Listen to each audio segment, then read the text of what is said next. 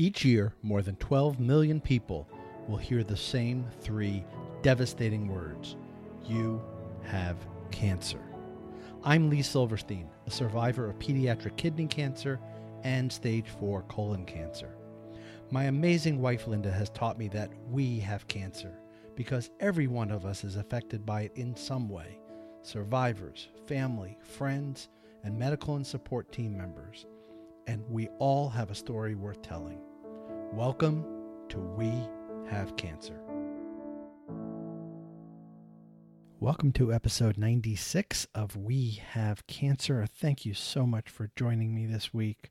Before I get to this week's interview, I want to invite you to stay with us after the interview uh, for a couple of additional interviews. I had the pleasure of attending the Get Your Rear in Gear walk run event that took place in Orlando and had the uh, privilege of interviewing both the uh, founder and director of the Orlando Get Your Rear in Gear event, Ashley Johnson, as well as Peggy Burgess, Peggy's organization, Center for Change, was the grant recipient uh, from this year's event. So I have the interviews with both Ashley and Peggy coming up after the main interview, as well as this episode's uh, segment of Ask the Doctor with Dr. Tim Cannon. This week's guest is Jessica Busho. You can find Jessica online on Facebook. She's also on Twitter at, at and on Instagram at, at tenacious underscore Jess, Jess being spelled with two S's. Jessica was diagnosed at age 33, and we talked a lot about how she has transformed, how she's transformed from living a life governed by fear, and she talked a lot about this, to being in control and taking a more positive uh, approach to her treatment and to life and to her family. Join me now for my interview with Jessica Bushko. Jessica, welcome to the Colon Cancer Podcast. I'm so glad you're joining me this evening. How are you? Hi, Lee. I'm good. How are you? I'm great. You know, I, I encourage people almost on every episode that if they know someone who they want to recommend to be a guest on the show to reach out to me. And quite honestly, not a lot of people take me up on that offer. And then I get an email from you saying, Can I nominate myself? Yeah. I thought that was great. so what what prompted you to reach out to me to want to share your story? I feel like my story is the same as many young people who are diagnosed, but also unique in my approach to my treatment and my persistence in uh, getting where I want to go and where I feel like cancer is taking me. Um, so, like many young women who were diagnosed, I was diagnosed with stage four cancer, so really advanced disease. After, you know, a few years of telling my doctor, I just don't feel good.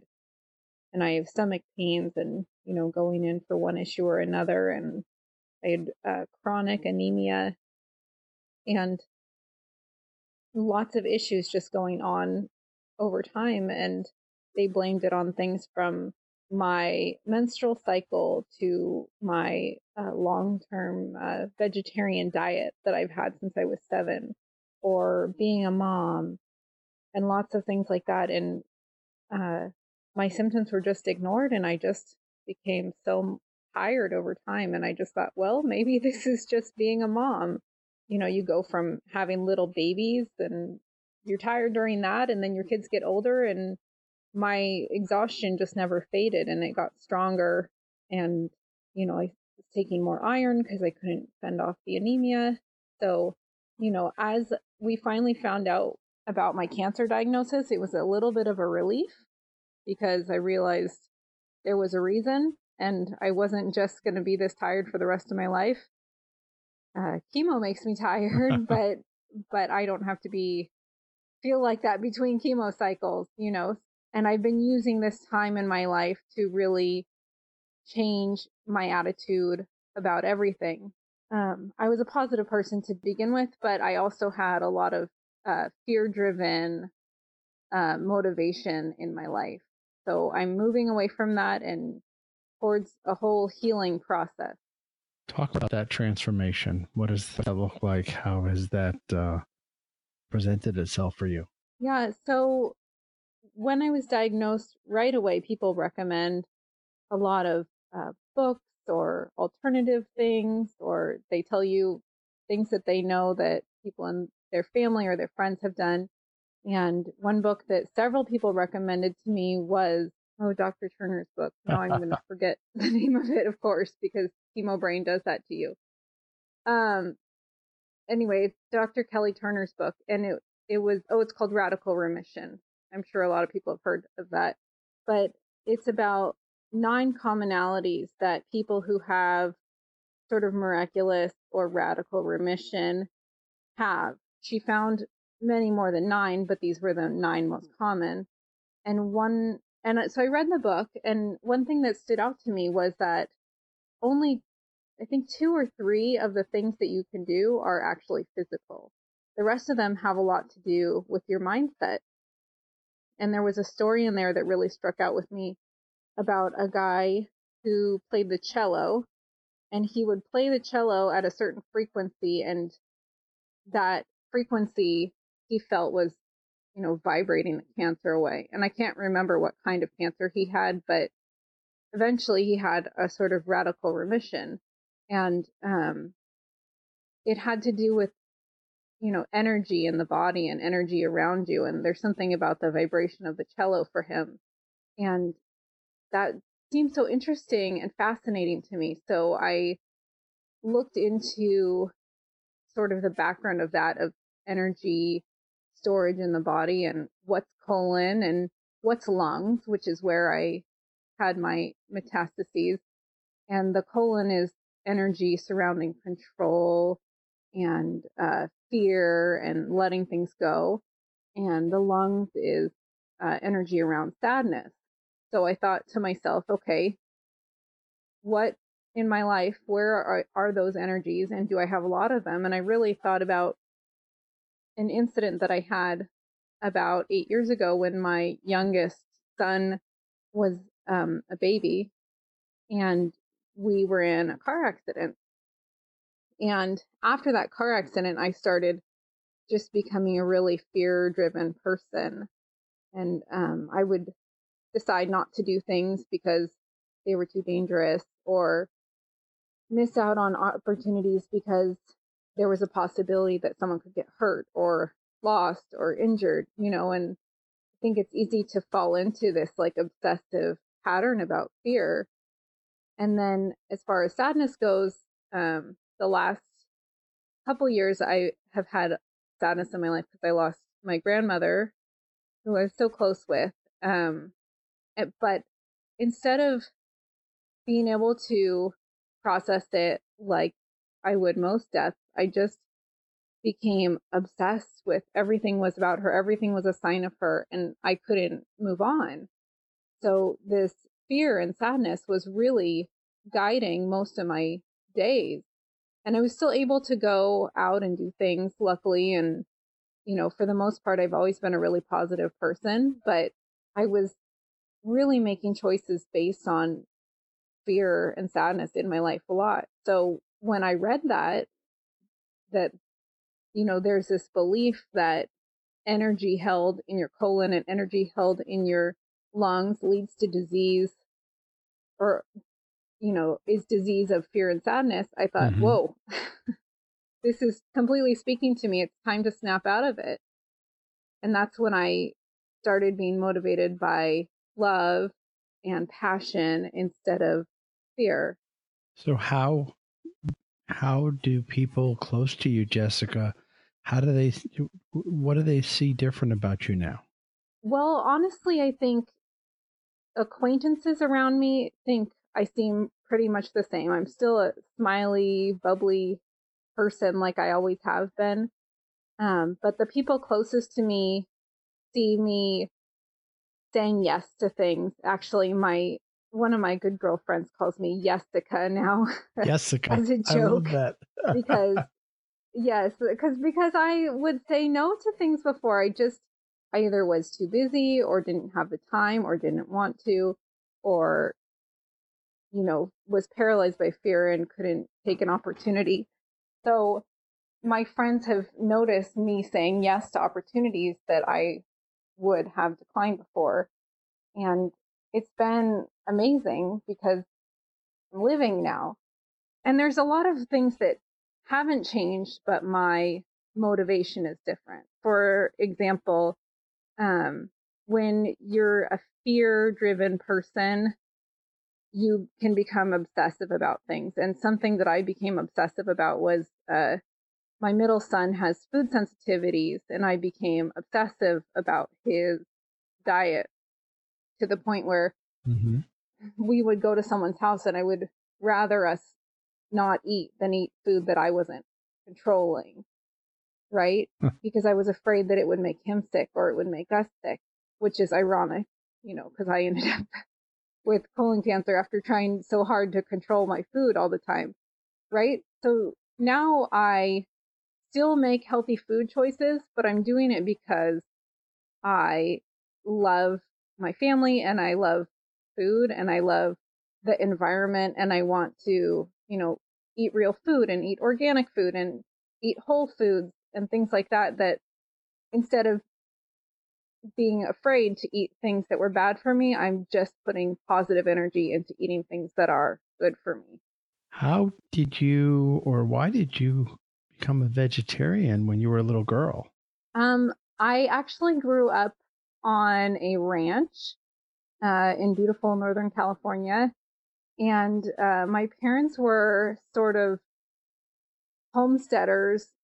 You know, before homesteading is a big movement now, again, in uh, the West, kind of. And my parents were doing it uh, a while ago, even before it became popular. So we raised our own food there and I could get behind raising the vegetables and eating the vegetables, but I could never get behind raising the animals and eating them. So I chose to become a vegetarian.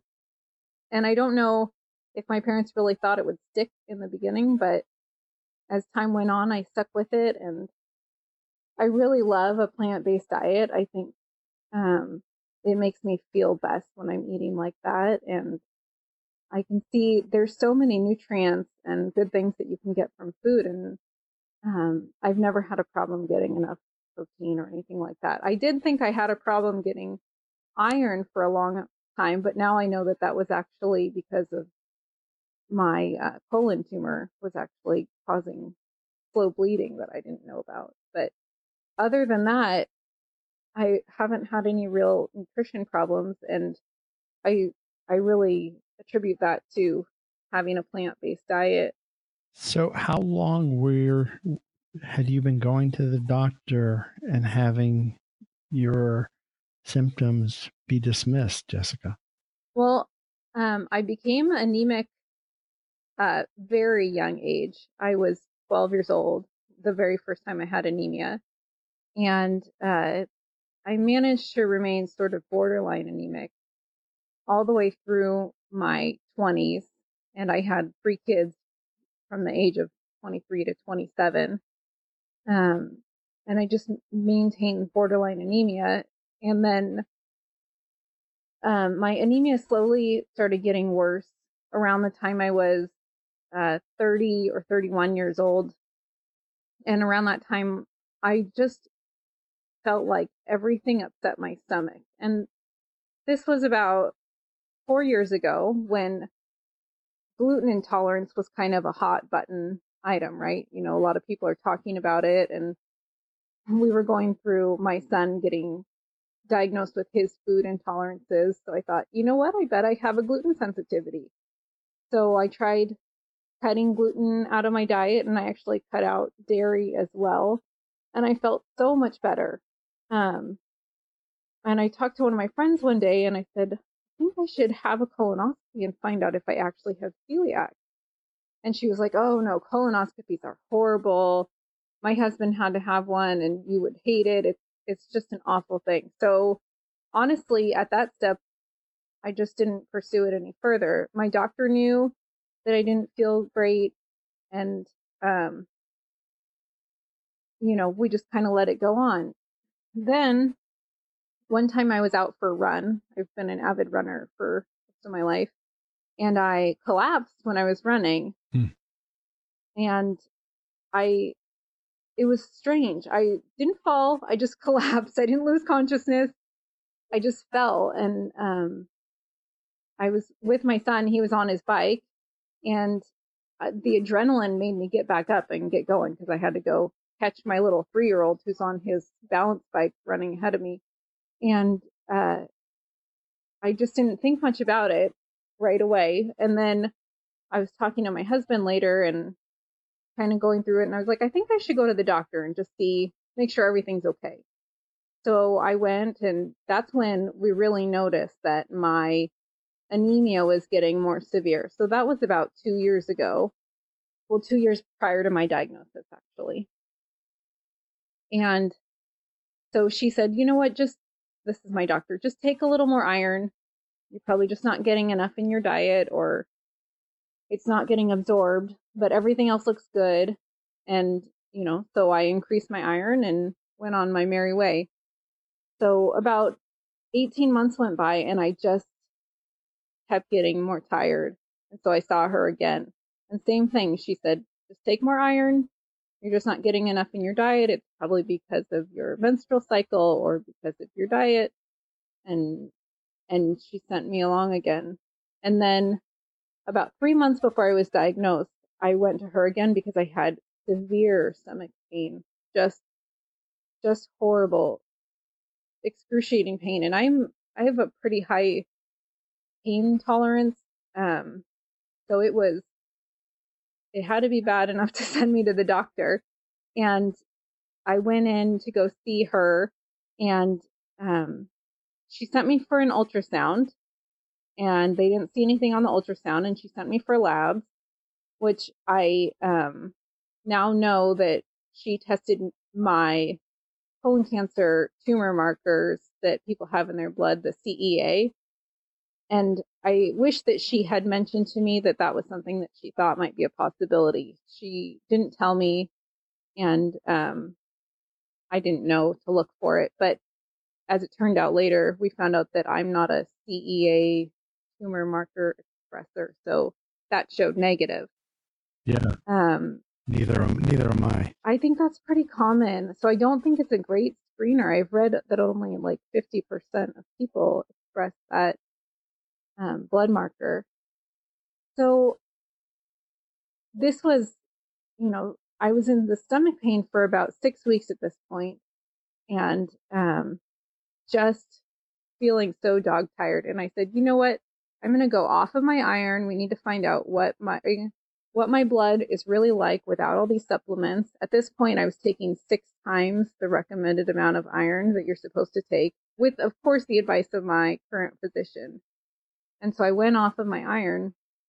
And right around that time, my son got really sick with a rare syndrome that uh, is called HSP. And um, it's just, he had a type of vasculitis where capillaries in the lower half of his body would randomly rupture. So he had like excruciating swelling and red spots all over his legs. And we went to the emergency room several times over the next month. And then he ended up not being able to walk for two weeks. He had to miss a bunch of school. And of course, at this time, I'm feeling so tired, but just thinking it's because I'm taking care of Connor all this time. I got to take care of him. And I'm just tired from taking care of him. So, you know, of course, I again ignored my symptoms. So that went on with him for about four weeks. And finally, uh, he felt well enough, and we went, our family actually went away to go camping in um, Death Valley. And while we were in Death Valley, we went on a hike, and I remember saying to my husband, Something is not right. I can't walk without getting winded. I can't do anything. I was drinking a ton of electrolytes because I thought I must be dehydrated or something. I just feel terrible. And we just said, okay, as soon as we get back, gonna go get labs done. I've been off of iron for well over a month now. We need to go figure out what's going on. I often see people posting in the various Facebook groups talking about their struggle to stay hydrated. And if that applies to you, you should check out H2ORS.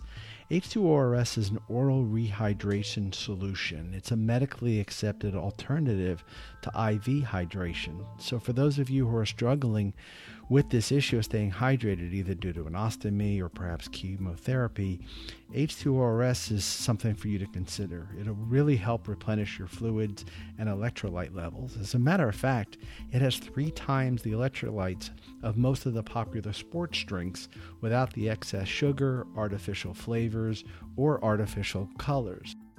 My buddy Chris Shaw over at H2ORS is offering listeners of the podcast an opportunity to try a free sample of H2ORS. All you need to do is just go to their site, h2ors.com forward slash sample, and they'll ship a free sample out to you, no strings attached.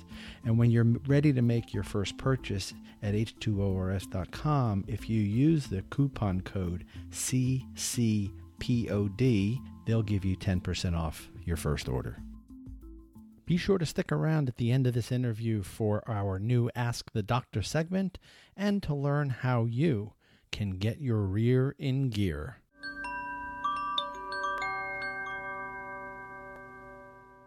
So we got home from the camping trip and I went to go get the labs ordered by my doctor. And um, that night I got like an emergency phone call in the middle of the night saying, You're in pre heart failure, you have dangerously low iron levels, you're very close to, you know, this being a fatal incident. My iron or my hemoglobin levels were only a 5.7. Wow. Um, and of course, me being me, I'm a mom, I'm tough, I have a high tolerance for pain or discomfort or something. I, my husband looks at me and he's like, You want me to take you? And I was like, No, it's fine. I'll just go. I'm just going to go drive myself to the emergency room and get a blood transfusion, right? because that's my attitude about life. So I went in that day and um, had to have a blood transfusion because what they said was right. I my blood levels were dangerously low, and uh, I had the good fortune of meeting a new primary care physician that day, and one that said, "This is not okay you would not be this low without there being some place in your body that is bleeding. There's somewhere. And he said, we need to get a colonoscopy ordered right away. So I went home that day with a referral to GI and, you know, got on the phone with them when I got home and they said, oh, it sounds like, again, same story. It sounds like it's just your menstrual cycle or it sounds like it's your diet. And they again blew me off and they said, We'll see you for a colonoscopy in two months. And I thought, okay, sounds good. No big deal. So about a week goes by and I'm having chest pressure and I just felt again terrible. So this new primary care doctor who I, I had just met is unbelievable says, This is not right. Go get an EKG. He sent me for an EKG and I went in and they saw a little new arrhythmia on my heart that shows that I was in like a, a bigger heart failure pattern. And so he said, you know, maybe you have a pulmonary embolism that's causing this pressure and this irregularity. Let's go get a CT. And I go for a chest CT and that that was it. That was the day that changed everything. They they called me and they said right after the CT, we don't know where your cancer started, but you have metastatic or stage four cancer in your lungs, and there's a lot of it. So that sped things up a little bit. Then I got my colonoscopy right away, and they found the the colon tumor just four days after my initial chest CT. Things went nice and fast at that point. So you get this diagnosis. You get this diagnosis, Jessica. You you mentioned earlier about feeling relieved, and, and all that you've been doing post uh, diagnosis to stay positive, how were you not incredibly angry about, you know, looking back and being, you know, having these symptoms ignored for so long? Yeah, that's a good point. I think if I spent any energy or time on feeling angry about my symptoms being ignored, I wouldn't have time to do the things that I want to do right now, which is focus on getting better, heal my body, you know, heal the the energy, the negative energy that's been held in for so long and physically heal by chemo and surgery and all that good stuff. And to spend time with my family, right? So the relief came from knowing that there was an end to not knowing why I felt bad. Because not knowing why you feel terrible from the collapse years before to the stomach pain to being exhausted and not being able to go on a hike with my kids, all that stuff was coming to an end because now I knew what was happening and I could do something about it. And that's really my attitude about life. And uh, I have heard it from my friends before that I'm kind of one of those people that is good in a crisis, right? It's okay, here's our challenge. Here's what's going on. Now, what are we going to do to fix it? I don't spend a lot of time, you know, feeling bad for myself or saying, worrying about the what ifs. I just am ready to face this thing head on. And that's what I felt like I needed to do at that point. Within 20 days, I had two CTs, had a colonoscopy, had a biopsy, had my port placed, and started chemo in 20 days when I first got diagnosed. And I was extremely persistent that things moved along quickly. In fact, um, I was so persistent with the port placement uh, scheduling nurse that she knew me by name and came to visit me when I finally got in for my appointment because I called her every day to ask for a cancellation appointment. And uh, we got to know each other really well because I just felt like, okay, now we know what we're doing. Let's let's get to it. And and that's the way I've faced everything. I um I've seen many different oncologists until I felt like I found the exact right one who was going to take an aggressive but um you know, a calculated approach to my cancer treatment. And actually, I'm working with a team now at this point that, you know, I had some oncologists for my chemo and then I moved over to different oncologists for my surgery. And I feel really confident in the way we're going. And it's actually going great because when I was first diagnosed, there wasn't a lot of hope, as there isn't with most stage four colon cancer patients. But now, you know, within seven months, I had the surgery that they said I would never have. And now we're already talking about doing some sort of lung uh, resection to get rid of the small remaining amount of lung tumors and just keep moving forward and look at the possibility of long term NED, no evidence of disease, or even the possibility of cure. Because I know the other thing too is that I feel very positive and sure, and I have great intuition that there is something big coming for all of us facing colorectal cancer. I just think that this is the moment where attention is turning towards it, not just for prevention and screening, but also for treatment for people who are currently going through it. I totally agree. Totally agree. I'm right there with you. How long has it been since you were diagnosed? It has been almost 11 months. So a lot has happened in that amount of time. My goodness, you're not kidding. And where are you right now in treatment? So I had, um, at the beginning, I had 15 chemos. Um, and then I got to take a nice long break to prepare to have surgery. And I had a colon resection and a complete hysterectomy back in the beginning of January. So I am seven weeks post op today. And right now, um, we are doing a watch and wait. I recently had a CT scan that showed about three small tumors in my lungs, and my doctor felt that they were small enough and that the lung mets are often slow growing enough that watching them and letting my body recover from surgery, recover from chemo, and become stronger for the possibility of lung resection was a reasonable risk at this point.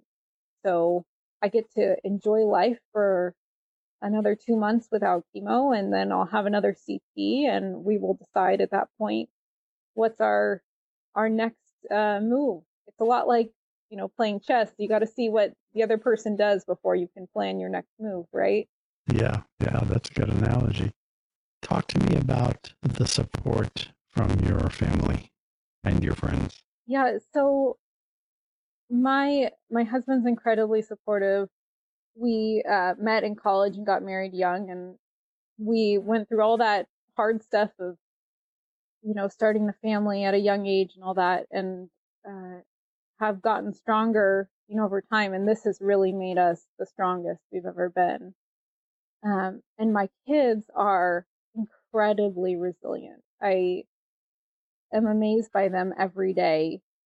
I mean, part of it is kind of funny and we laugh because you know we tell them oh mom has cancer.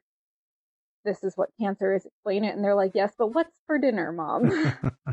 So kids being kids part right? of it is how they view me. Yes they're they're themselves and and they view me as someone who is just going to do this because there's no other option right? Mom's going to do this because mom does everything. And i love that and um, the other thing that has really helped me keep looking forward is that I have been the leader of a um, Girl Scout troop for five years now, and uh, telling those girls was actually way more terrifying than telling my own kids because there's the weight of it's someone else's kid and you know at least with my kids i feel like i can go back and re-explain things but this is one conversation i'm going to have with these it was 12 nine year old girls. And I told them, and they were like, okay, sounds good. Right. No big deal. So, and all the moms that were there are in tears, and the girls are kind of confused about why everyone's so upset because they call me Miss Yessica. Miss Yessica can do anything, you know? And that's, it's so motivating to see my the the way that other people see my strength makes me see myself as that strong right? That's powerful. Yeah incredibly powerful.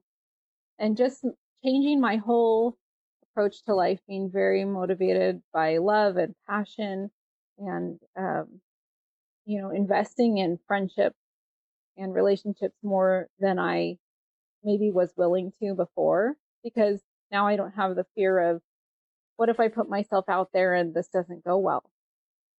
It's just everything is, well, give it a try. And if it doesn't work out, it doesn't work out, but hope that it will. And I try and put a positive spin on everything every day and, you know, see the best in, in everyone. And it's, it's been freeing. It's been unbelievably freeing. And to just be able to devote yourself to the things that you really want to is cancer's the best excuse for that ever.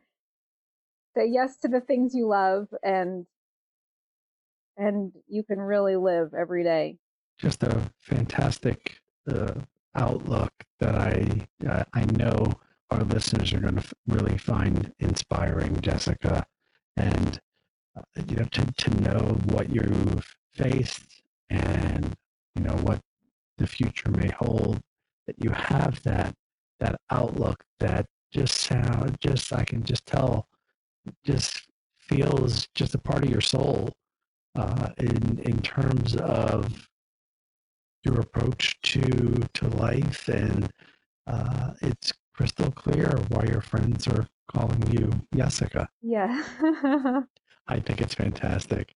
Well, I really appreciate you reaching out to me, like I said before, Yessica, and sharing your story. I know a lot of people will learn from your story. So certainly there's some things to learn in terms of, uh, you know, advocating for yourself and, and, and speaking up when you know something's not right with your body. And also just your whole approach to uh, how you're looking at life uh, in through a whole new set of lenses. I think is uh, is truly uh, inspiring, and I, and I really appreciate you taking the time to share it. Well, thank you so much. I really appreciate the opportunity. Where can people find you online? Um, you can find me. I'm just getting into Twitter, so I'm at Tenacious Jess, and that is uh, one of my friends named me Tenacious J for the Colon Cancer Alliance Undy Run. So I'm just getting into that and um, new to this whole world of advocacy, and I'm loving it so far, and still getting my feet wet. So absolutely, we'll see where it takes me from here. Well, I wish you all the best in your continued recovering recovery, I should say, and uh, and all that the future holds. Just uh, good health, and uh, thank you for taking the time to inspire so many uh, so many other people, Yessica. I think it's terrific what you do, what you've done. Thank you. You have a good evening. As I mentioned in the top of the show, I had the privilege of attending the Get Your Rear in Gear event in Orlando, Florida. And while I was there, I got to interview both the director of the Get Your Rear in Gear Orlando event, Ashley Johnson, as well as this year's grant recipient, uh, Peggy Burgess.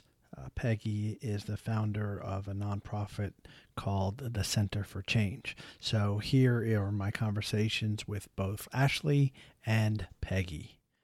So I'm here with Ashley Johnson. She is the director of the Orlando Get Your Rear in Gear. This is the fourth year? Yes, this is our fourth year. Our fourth year, our big turnout. It's despite I, the rain. Despite All the rain, I'm just feeling out. so much energy because of the people. They came out with great spirits in spite of the rain in spite of what the weather was telling us, and they're just happy as all get out. So I just have so much energy right now, and I'm super thankful and humbled and everything. so. so. tell me, how did this all get started and why? Um, it all got started be way young, long ago, but it was uh, it got started because I had a friend that was diagnosed with stage four colon cancer at the age of 27. Um, at that time, I was unaware colon cancer was, and uh, it seemed like it was something that people over 50 got. And um, we, as a millennial, I just we thought I think we think that we're invincible, and certain things do not apply to us. Um, that was a real eye opener for me as well for her, and for her mission, she wanted to spread awareness, and I really wanted to continue that with her because she she unfortunately passed away from colon cancer, but I really wanted to keep it going for her memory. So literally, this is all the strength off of her. This got started all because of her. And I just really want to keep it going because my whole mission, I never want somebody to go through what I had to see my friend go through of not being aware of colon cancer. So here we are. What a selfless thing to put together something so big.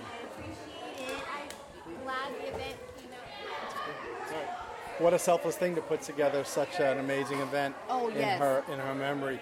And you said the turnout far exceeded your expectations. It far exceeded the expectation. Despite all the pouring rain we the had this morning. The pouring rain we had amazing. We our you know our presenting sponsor Orlando Gastroenterology PA. They literally jumped on board and helped me with the promotion and making sure they get the word out because they are very dedicated with the whole mission of awareness and screening. So that helped, that pushed it, and honestly, the community and they came out in droves and said, you know what, we're here for this cause in spite of the rain. People need to know that we're supporting colon cancer awareness, and I thank the community so much. Well, I think this is incredible. This is my first Get Your Rear in Gear event. Yay! I will be back. My wife would have joined me, but she's a little under the weather. But we'll be back next year. And Ashley, thank, thank you, you, for making no, such honestly, a difference. Honestly, thank you. I'm like try, I'm like fighting back tears, and I'm trying to limit myself from talking because I just really want to hug everybody and tell them that thank well, you. We can hug right here. thank you. Thank you. I'm with Peggy Burgess. She's with the Center for Change here in Orlando, and she is the her organization is the recipient of the grant from this year's Get Your Rear in Gear event taking place in the rain today in Orlando, Florida. Peggy, tell me a little bit about the Center for Change. Well, the Center for Change started in 2003. My sister was misdiagnosed with colon cancer at the age of 45 she knew that she was passing, and she by the time she was diagnosed, she was stage four. But she had such a zest for life, and she really wanted to portray that. What made me start the program is because she had the best of everything. And if she felt lost and out of control, could you imagine what other people felt like that don't know or don't have the knowledge? And I had to sit and I watched that for a long uh, period of time in which she wouldn't even, um, you know, like when you go to your oncologist, she wouldn't talk to her oncologist. I talked to her oncologist. It was like a denial. It really was, although she knew what was happening to her. So it just showed me that people who could be educated, people who could have it all together, can still not have control, or cancer takes control. That's what happens. I felt that. Towards the end, she said no more chemo. I literally had a fit. I I was furious because it was like I would do anything, anything. But she knew the quality of her life was more important to her. So by the end, you know, by the time she passed, I had made a decision that if she had it all together and she felt like that, that I wanted to make sure that I educated somebody else so that they can have options, so that they can know, and that prevention that prevention was the key. And then especially for African Americans who are at a disadvantage that may not have health care, that may use the emergency room as their primary care. So we're there. And we, we promote uh, colon cancer and prostate screenings. Excellent. So we do both. And then we also, uh, Center for Change also runs the chronic disease self-management course for Florida Hospital. We are a recipient of their grant, and we also do it for the state of Florida. And we've been doing it for the state of Florida, the, the Department of Health, for, I don't know, like 10, 15 years? Uh-huh. 10, 10, uh, over 10, since 2009.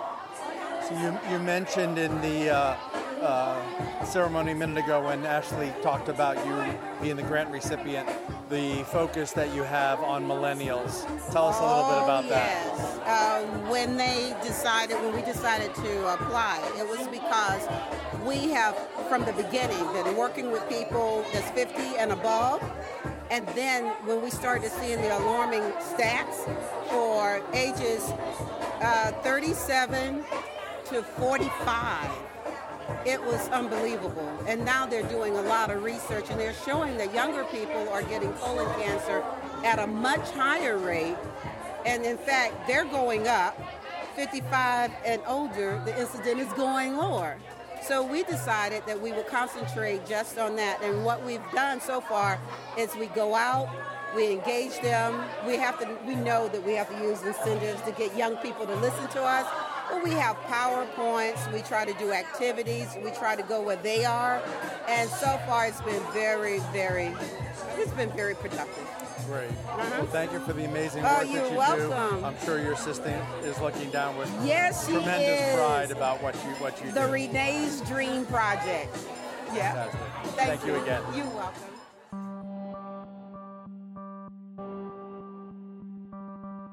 Welcome to Ask the Doctor, where your questions regarding cancer and cancer treatment are answered by Dr. Tim Cannon. Dr. Cannon is with the Inova Medical Group in Fairfax, Virginia, and he's a board certified medical oncologist specializing in gastrointestinal cancers. Dr. Cannon, welcome back. Glad to have you on the show as always. It's good to be back. Thanks for having me, Lee. So we've we've talked about clinical trials. and I think that's a good segue to the next question, and that is what is immunotherapy and is that something that's available outside of a clinical trial? Well, that's a great question. Immunotherapy uh, is a broad term uh, and it describes any treatment that activates your immune system against the cancer. So, of course, the majority of patients over the last 30 or 40 years have received chemotherapy. And chemotherapy, I think of as a chemical that kills fast growing cells. But immunotherapies are treatments that empower or prime your own immune system to kill the cancers. So these can come in many forms. You know, among the earliest forms were vaccines, you know, where you're given a protein that looks sort of like a protein on the surface of the cancer cell. And uh, this teaches your immune system to kill uh, or recognize uh, the cancer that's in your body. Uh, those have not been as successful in most cases as we have hoped, but there's still promise for them, and they're developing new and better vaccines. Now, uh, even treatments where there are uh, proteins, the molecules that mimic a portion of your immune system, like interleukin 2, that would be considered an immunotherapy also. But in the year 2018, when people say immunotherapy, they're usually now referring to things that you see commercials for on TV, like Opdivo and Keytruda, you know, like the drug that Jimmy Carter's getting. Uh, these are drugs that are an antibody to a protein, in those two cases, a protein called, called PD1, which is involved in the process of hiding the cancer from the immune system. You know, the cancer makes a lot of uh, proteins that help its own survival and one of those is is PD1 or PDL1, and uh, the way that uh, it works is that that protein ends up sort of hiding the cancer from the immune system. So when you give an antibody that blocks that protein, suddenly your immune system is more likely to recognize the cancer and kill it. Now, um, these, this type of immunotherapy, a PD1 inhibitor, uh, and there are many others that are related to this CTLA4 inhibitors, uh, PDL1 inhibitors, LAG3 inhibitors. Uh, you know, there's other other things coming out that are different, but you know that that um, work in a similar fashion, or the concept is similar. And these work a little better in melanoma and uh, some other cancers, lung cancer and squamous cell cancers, a little bit better than they, they do in colon cancer. And so, so while these drugs are FDA approved for melanoma and uh, lung cancer and kidney cancer, they're only approved by the FDA for colon cancer in people who have something called mismatch repair deficiencies, or now the hereditary version of that is called Lynch syndrome. Uh, these are people who uh, have difficulty repairing uh, mismatches in their DNA. And those are the people that sort of create proteins that the immune that your immune system uh, quickly recognizes as things that aren't supposed to be there.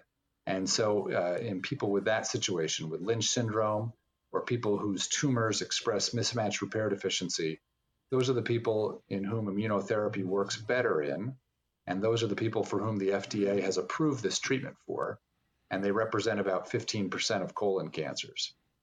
Now, for the other 85% of people that aren't eligible to receive those, uh, or at least who the FDA has not approved these agents for, they still have opportunities to, re- to receive immunotherapies through innovative clinical trials. And these trials are all over the place.